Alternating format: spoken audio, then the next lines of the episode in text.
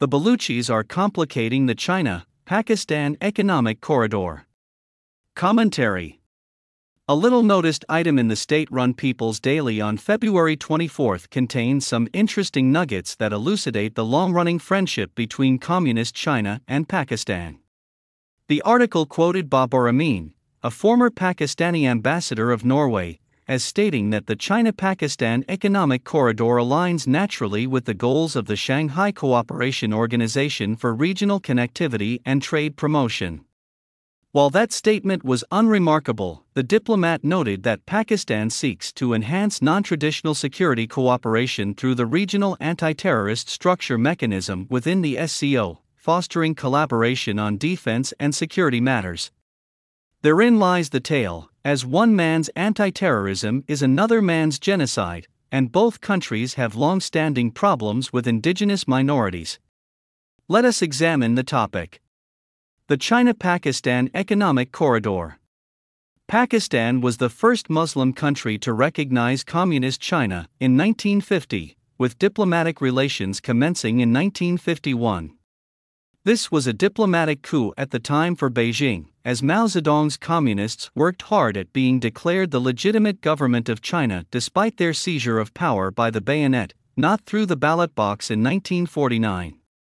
That a Muslim country would recognize the godless communist regime is another peculiarity of history and a story for another day, especially since fellow Muslim Uyghurs continue to endure cultural genocide at the hands of the Chinese Communist Party. In any event, the C C P has, over the years, rewarded Pakistan with various economic investments and arrangements, including a free trade agreement in two thousand seven and the establishment of the China-Pakistan Economic Corridor in two thousand fifteen. The groundwork for C P E C was laid through a Memorandum of Understanding on Cooperation between China and Pakistan signed in two thousand thirteen. Another major benefit was China's technical assistance in the development and testing of the first Muslim nuclear weapon in nineteen ninety, as noted by U S News and World Report. C P E C is part of Chinese leader Xi Jinping's signature economic policy, the Belt and Road Initiative. As noted by Britannica here, the goal of C P E C is to connect the deep-sea Pakistani ports of Gwadar and Karachi to the Xinjiang Uyghur Autonomous Region in China and beyond. C P E C aims to develop and modernize the transportation infrastructure needed to accelerate trade between the two countries, with an emphasis on improving Pakistan's electrical distribution and transportation networks. The benefits to China are substantial, including a significant reduction in the time and cost needed to transport Middle East energy supplies to China, and the reverse transport of finished Chinese goods to markets in Africa, the Middle East, and Europe. China is also keen to exploit Balochistan's estimated one trillion dollars in gold, copper, oil, coal, and natural gas reserves. The benefits to Pakistan have been colored over time by increasing debt owed to China. V O A News reported in August twenty twenty-three that most Chinese development financing in Pakistan between two thousand and two thousand seventeen were loans, not grants that were made at or near commercial rates. As a result, a staggering one-third of Pakistan's external/foreign debt is owed to China, up from one-quarter in two thousand eighteen. The other problem for Pakistan has been the resistance of local militants to development projects in Balochistan. Balochistan. Balochistan is the largest of the four provinces of Pakistan, comprising forty-four percent of the country's total land mass. Rich in natural resources like natural gas, oil, coal, copper, sulfur, fluoride, and gold, this is the least developed province in Pakistan. Ethnic Baluchis inhabit Pakistan, Iran, and Afghanistan, and like many countries in the region, ethnicity frequently trumps nationality, politics, and arbitrary boundaries drawn on maps. Arbitrary borders beget ethnic conflict. This is one byproduct of the colonial era in Asia and Africa. There have been insurgencies in this area for several hundred years due to a variety of issues, for example, underdevelopment and economic inequality, education shortfalls, lack of suitable and equitable representation in the national government, and separatist objectives for a greater Balochistan. Insurgencies by Baloch nationalists have been fought in nineteen forty-eight, nineteen fifty-eight to fifty-nine, nineteen sixty-two to sixty-three, and nineteen seventy-three to seventy-seven, with an ongoing and stronger, broader insurgency beginning in two thousand three and continuing to the present day. In two thousand eighteen, separatists of the Balochistan Liberation Army attacked the Chinese consulate in Karachi. This attack followed numerous isolated attacks on Chinese personnel working in Pakistan conducted by the B L A and other insurgent groups like the Balochistan Liberation Front and the Baloch Republican Army, according to the Daily Caller.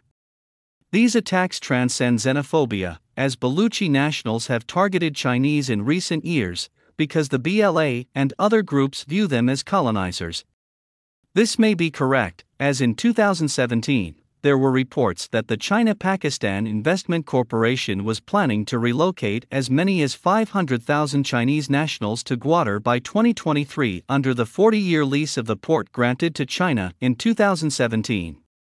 While this mass migration did not happen, a continuing influx of Chinese to the port is changing the region's demographics. As reported in the Balochistan Post in August twenty twenty-three, Baloch nationalists and pro-independence groups vehemently opposed, labeling it as an imperialist project to exploit the natural resources of Balochistan, and issued numerous warnings to China to roll back from the region. Sporadic attacks have continued to the present day, and according to The Guardian, in twenty twenty-three, a total of ten Pakistani soldiers and security personnel were killed in three separate attacks in Balochistan. Concluding thoughts. While Baluchi separatists have long pursued an independent Balochistan through an ongoing insurgent campaign, the Chinese presence in Balochistan associated with the China-Pakistan Economic Corridor Initiative has been a lightning rod for attacks in recent years. Insurgent attacks by Baluchi separatist groups are unlikely to abate as the Chinese presence in Gwadar province grows over time. There will almost certainly be more of them as Baluchi resentment grows. What measures might Pakistan and China implement to deal with their problem? Pakistan and China have a seventy-four-year history of economic, military, and diplomatic cooperation and share similar experiences with indigenous populations who are yearning for independence and who have suffered the harsh consequences of taking matters into their own hands. It is convenient for both governments to label their actions against Baluchis and Uyghurs as anti-terrorism.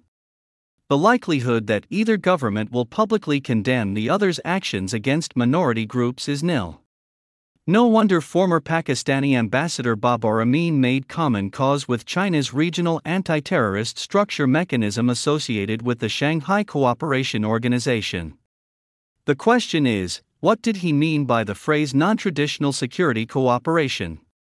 Could it be a hint at the use of unconventional methods that are against the Geneva Convention? The Communist Chinese could teach graduate courses on the use of re-education camps and other unlawful methods.